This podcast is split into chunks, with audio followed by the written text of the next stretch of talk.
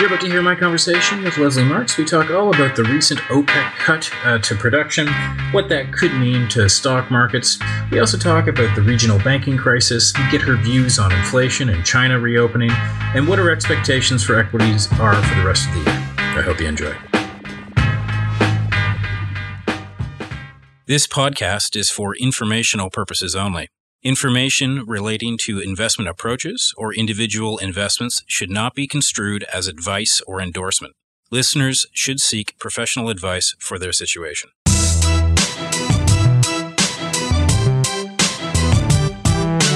Welcome to Mackenzie Investments Podcast. My name is Matthew Schnurr, and I'm delighted to be back with our CIO of Equities, Lesley Marks. Lesley, welcome back. Great to be here once again, Matt. The uh, timing of this podcast is uh, excellent, as uh, as markets are always busy. They're throwing uh, things at us uh, today. Uh, the topic of the day is the surprise OPEC cut of a million barrels of oil. Um, Lesley, I just let's start there and get your comments on the the cut and what implications this may have for the economy and, and particular markets. Sure. Well, yes, uh, Mondays have proved to be pretty interesting over the last six weeks or so. And typically we're talking about some new development in the banking sector. So, in some sense, it's refreshing not to be talking about the banking sector or any weekend events in the banking sector, right? So, um, yes, OPEC was the surprise uh, announcement over the weekend. Yesterday, Sunday, we saw a surprise uh, over $1 million uh, BOE per day production cut announced by OPEC Plus. And Saudi Arabia said that this was really precautionary um, as, as a measure that was really targeted towards stabilizing the, the oil market.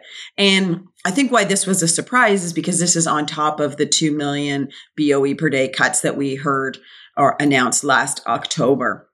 Um, but just to, you know, put something around um, that announcement, when you look at oil prices uh, this year, they're trading actually about 20% lower than the average price of last year. So I think that right. that was really the motivation was really to ensure that there was a floor and that oil prices didn't continue to fall here. And do you expect it to have a uh, meaningful uh, upward trajectory on, on oil prices? And maybe a secondary question to that is uh, we've talked about inflation so much. What you, what impacts do you think this would have uh, to overall global infl- inflation? Well, certainly, as I mentioned, that 20% decline in prices year over year has been a tailwind for bringing inflation lower. And the market is certainly concerned that um, we're going to have a bigger challenge with inflation if oil prices start to move materially higher. And we've seen um, already commentary come out from the Federal Reserve just saying, you know, we don't know what this is going to mean for inflation and for our policy. Um, it's certainly in their interest to have lower oil prices when it comes to policy decisions going forward. Um, also, you've got the U.S. Um, SPR, the Strategic Petroleum Reserve, and you know this idea of restocking the petroleum reserve. It makes things a lot more difficult in uh, a rising price environment as well. So on the inflation uh, front, um, this is definitely a negative, and it goes against um, this idea that we need to be fighting inflation, not fueling inflation. That's great. Uh, maybe we'll we'll turn uh, topics uh, to. We've just uh, finished the first quarter of the year, and as you referenced, very volatile quarter. some banking challenges. Uh, lots of uh, sort of doom and gloom in the headlines. Um, but uh, oddly enough, the NASDAQ, which I think many people think of maybe even the most risky part of the equity market, uh, was up 20% uh, this quarter. Um, what should we be making of this? Yeah, like I, th- I think performance um, of everything has surprised so far this year like let's just paint the picture if if i told you that we would have the failure of two and almost three us banks and an emergency rescue of credit suisse and policymakers would have to come in and virtually guarantee deposits to prevent a run on the US banking system would you would you would you predict that the S&P 500 would be up 5% in that quarter right. and the nat and and actually sorry 5% since the banking uh, moment of March 10th and the NASDAQ 10%. And then if you look at the quarter, to, to your point, the NASDAQ was up 17% in the first quarter. Bitcoin also up over 70% in, in the quarter. So very, um, you know, unexpected outcomes, I think, a- a- across the board. Um, now, let's talk about tech stocks because that was the essence of your question. Right. They're certainly benefiting from the view that the Fed is finished or very close to being finished with their tighter monetary policy or increasing interest rates. So investors are basically saying, you know, whatever was driving these stocks to underperform in 2022, well, that's over now. And um, but f- from our perspective, what I would like our listeners to think about is to not forget the fundamentals. And you know valuation is is half of the picture. Of course that definitely drives uh, equity price performance but earnings is is the other piece. And there are still significant headwinds for technology earnings. I mean you think about you know the economic headwinds all of the announcements that we've seen around uh, layoffs in the technology sector they're not laying off people because the companies are doing particularly well. If they had excess sure. if they had excess you know earnings growth prospects they wouldn't be laying off people. They would be holding on to people especially in a very talent constrained market. So i think that piece of the puzzle um, seems to have been forgotten in the big move that we saw in the first quarter. And what I'll be looking for uh, now in April is when we start to see the earnings reporting cycle for Q1, but we'll start to see that in a couple weeks here in, in April, starting with the big US technology names because we still think that there are significant headwinds for earnings here uh, going out through the rest of this year. So fair to say, based on those comments, that um, while uh, some of the performance uh, seems like it was justified in the sense that uh, I think it's the terminal interest rate that's uh, declined a little bit, and, and, hence the the better valuations of tech stocks. Uh, earnings are being underappreciated uh, by the market, and potentially some some headwinds in front of them. I think yes, er- earnings headwinds, and and like let's just take this you know back to basics here. Um, when you think about easier policy or lower interest rates, the environment in which you would get that is in weaker growth.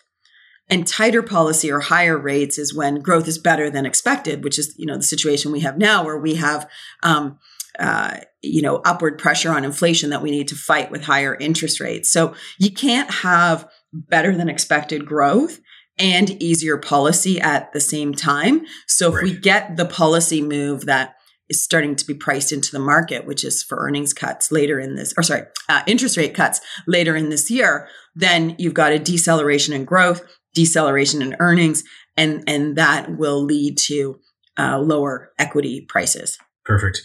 Um, maybe we'll we'll leave that uh, uh, there and, and, move to something closer to home uh, in Canada. Uh, we've recently had a, a federal budget uh, that was announced.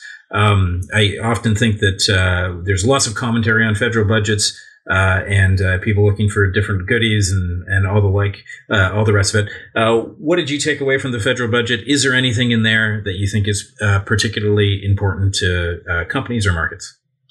I think there's a couple of key things without getting into a lot of detail around the budget. There was there was new spending announced to bolster the healthcare system and spending to um, keep up with the U.S. on clean technology incentives, and also spending to help low income Canadians cope with inflation. So n- none of those things were particularly surprising, but at the end of the day, we still continue to spend uh, money that that we don't have as a country, and it's just not sustainable. So while um, you know we look at the context of spending over time and, and in history, yes, it's come down from the spending levels of during the pandemic, of course, and obviously, sure. But we're still spending above pre-pandemic levels, and that means we have higher debt and um, our, our, revenues are declining because the economy is is softening. So our debt to GDP is going to climb, and um, certainly above the level that was forecasted in November, and that's just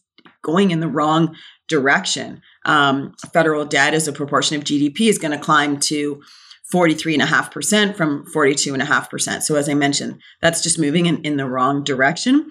And of course, as I said, having a weaker uh, economic outlook is going to impact revenue projections. And so that also makes the outlook um, more uncertain. And, and we could end up in an even higher debt to GDP um, ratio than what's currently projected today. And, and if you look at, I mean, November was only five months ago. Right. And we have already seen a change in projection. So it, it, that could continue to be the trend. And that's just the wrong trend uh, for this country. You know, any excess spending or additional fiscal spending also works against monetary policy. So we always want to be mindful about balancing the fiscal expenditures, especially when we're in an inflationary environment and we have a job that our central bankers, Tiff Macklem, is trying to execute on, which is to bring inflation down. So excess fiscal spending has to be in the context of, you know, that inflation calculus as well.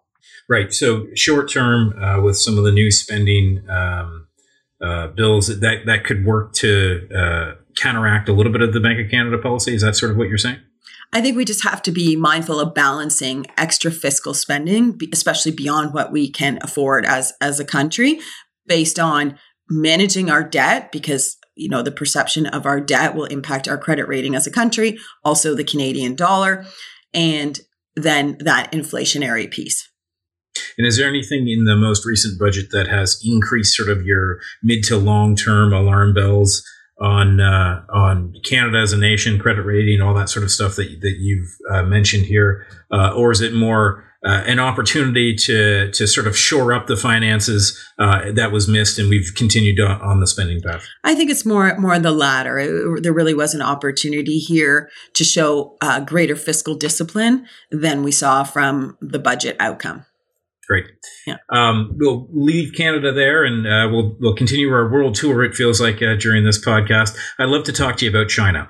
Um, there was a tremendous amount of optimism uh, about uh, the Chinese economy, uh, removing the zero COVID policy being uh, helpful for global GDP growth in general. Um, we haven't checked in on that for a while. I'd love to to hear your thoughts on how that progressing, how the reopening is happening, and maybe what impacts it's having on the overall economy. Yeah, so uh, China has been really interesting to watch. And I think we initially expected it would have a similar path to what we saw here in North America.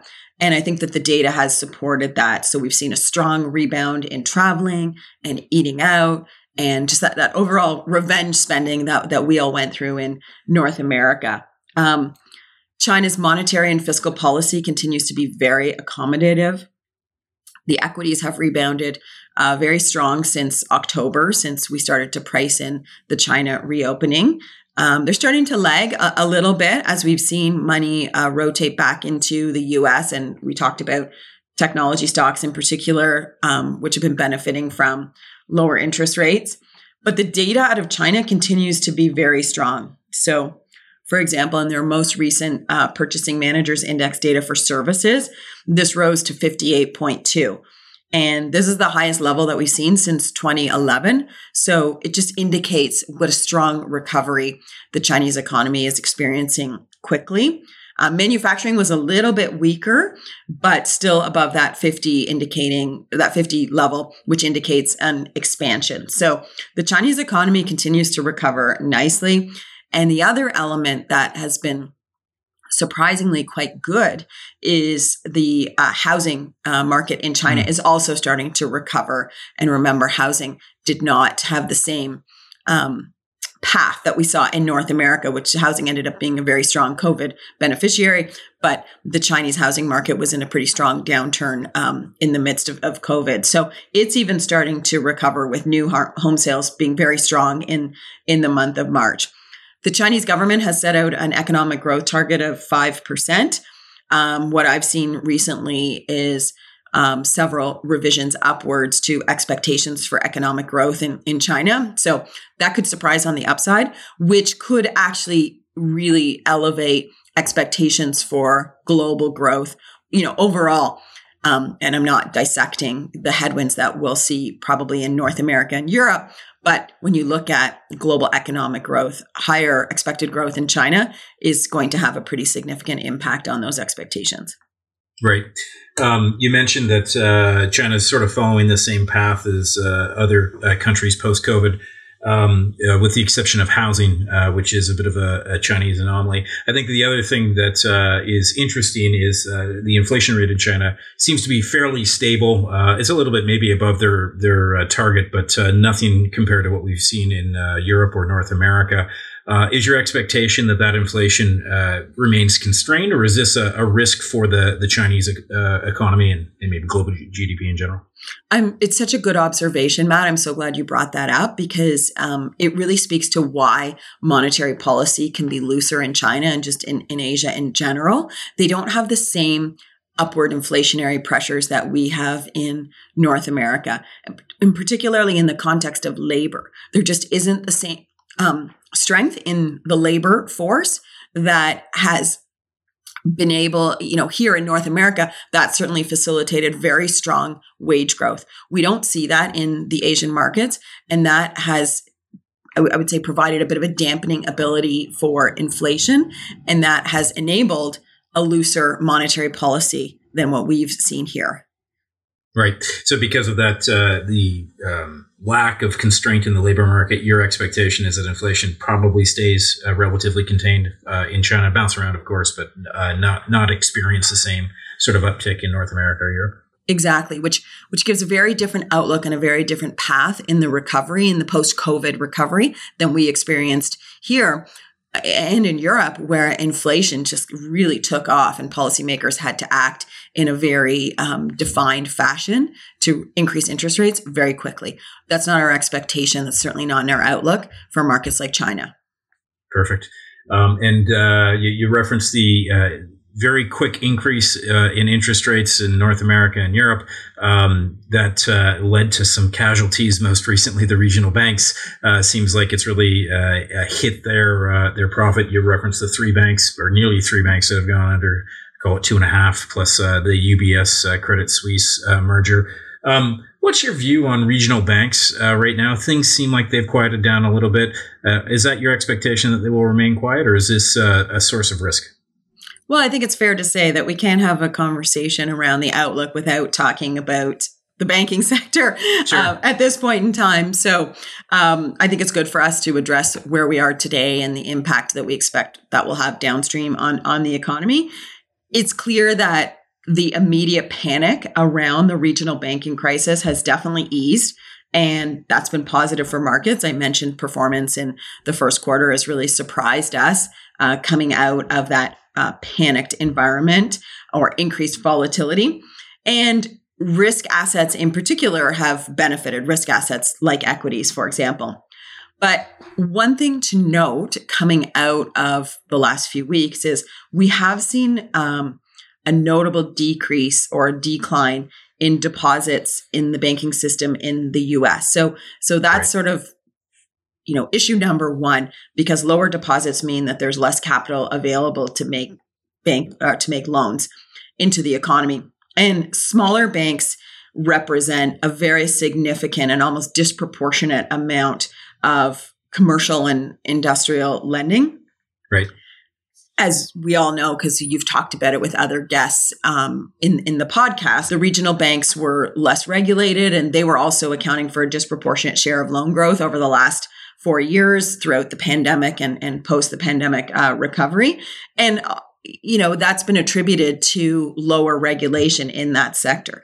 So when we think about lower regulation created more loan growth, the expectation coming out of this crisis is that there will be more regulation. So therefore the corollary must must also be true. That higher regulation will lead to lower loan growth. So you've got lower deposits, you know, money is flocking into money market funds out of traditional deposit um, deposits with banks. So lower uh, deposits available for lending and higher regulation. And so both of these things are going to lead to less availability of capital for, for lending. And there's no question that will have a downstream impact on economic growth.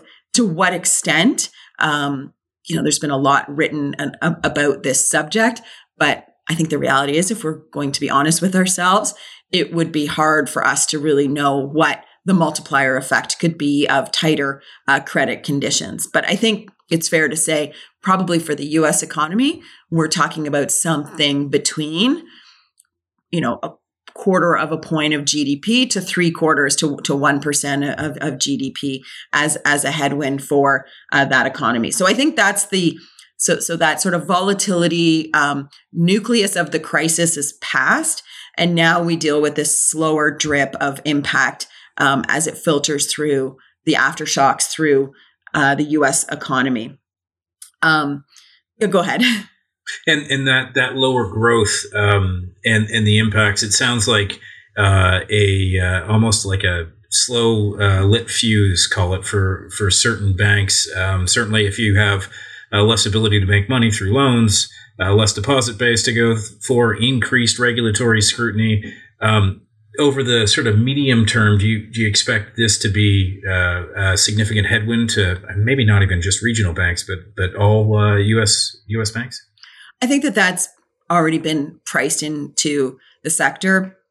Okay. Although there will be market share gains with the large banks, the systemically important banks, um, and they're going to get a disproportionate share of deposits because people will feel safer with those banks and people will also be looking to diversify uh, their deposit base. But I do think that profitability will have an overhang. Profitability because of lower growth and higher regulation and less availability. So I think overall the banking sector, and you know, that's something that could really find its way into the Canadian banking system, although we don't have the same issues. Um, if we start to see lower deposit growth, again, you know, we haven't seen that yet, but that trend of of um, uh, flows moving out of uh, demand deposits into money market, that's where we could see an overflow or a spillover into the Canadian banking system when it comes to expectations for earnings growth or profitability. Great. Maybe just to sort of take all the comments and, and try to weave them together to, to get some sort of uh, outlook or, or projection uh, from you. So uh, we talked about uh, OPEC um, probably being uh, higher for oil prices, higher for inflation. Uh, the China reopening story sort of on track as expected, but good for global growth. headwinds from from both regional banks um, and and and some sort of call it medium term uh, to longer term headwinds out of uh, out of the Canadian budget. What does that what does that break down to for sort of the the remaining uh, part of this year, perhaps for equity markets? Mm-hmm. So when you think about, um, you know, one thing we haven't talked about is the expectations. Well, for the Fed specifically, like we know where the Bank of Canada is right now, which is on a a, a data driven pause, if you will. So let's just go with the assumption that they stay with the pause. The, the real question has been well, what does the Fed do? Because we've started to see a real change in expectations.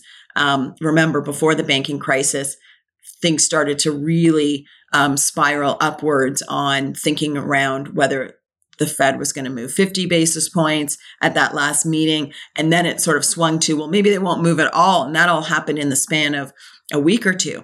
So things right. are moving very quickly. What we're seeing right now is the market is expecting the Fed to cut by about uh, uh, sorry, the market is expecting one to two more increases in this cycle, um, 25 basis points each, somewhere in, in between there. And then after that, um, a pause, and then to move to cutting around 150 basis points in the next two years, starting in the fourth quarter of this year. So that's a real change from what we saw prior to the banking crisis. And so, in the context of equities, equities have really responded to that. And that's really added fuel to that NASDAQ fire, if, if you will. Now, we think that that is, again, a bit of an overshoot and uh, very optimistic when it comes to expectations. Of course, we didn't anticipate the OPEC move today, but you can see how um, how tenuous the market is and in, in, the expectations that the Fed is going to move to a cut because interest rates started to move higher very quickly on the short end today in response to right. the OPEC move because they know that will be inflationary and it's just going to make the Fed's job harder.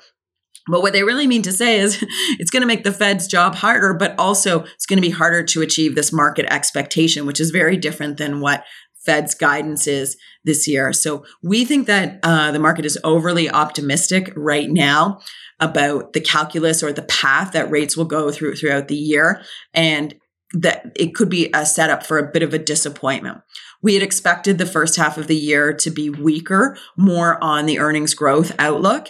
And uh, we didn't get that in, in the first quarter. We think we could see that in the second quarter. And it won't be until we have more comfort and clarity of that the Fed's work is done, the fight against inflation is is done, that we'll start to be more optimistic about equity. So we've moved um, marginally to favor bonds over equities uh, right now in our global investment committee. Um, just a small underweight to equities on the basis of what we think is just overexcitement around stocks related to unrealistic expectations that the Fed is going to start cutting uh, early in, uh, sorry, in the second half of this year. Well, let's uh, call it there. Lesley, thank you so much for coming on. I really appreciate it. Thanks for having me once again, Matt. Content of this podcast, including facts, views, opinions, and recommendations, is not to be used or construed as investment advice and is not an offer or an invitation to buy or sell any security. The content of this podcast should not be relied upon for any purposes, and Mackenzie Financial Corporation is not responsible for any reliance upon it. This podcast includes forward looking information that reflects our current expectations or forecasts of future events. Forward looking information is subject to risks, uncertainties, and assumptions that could cause actual results to differ materially from those expressed herein. Our views are subject to change based on market conditions. Commissions, trailing commissions, management fees, and expenses may be associated with mutual fund investments. Please read the fund facts and prospectus before investing.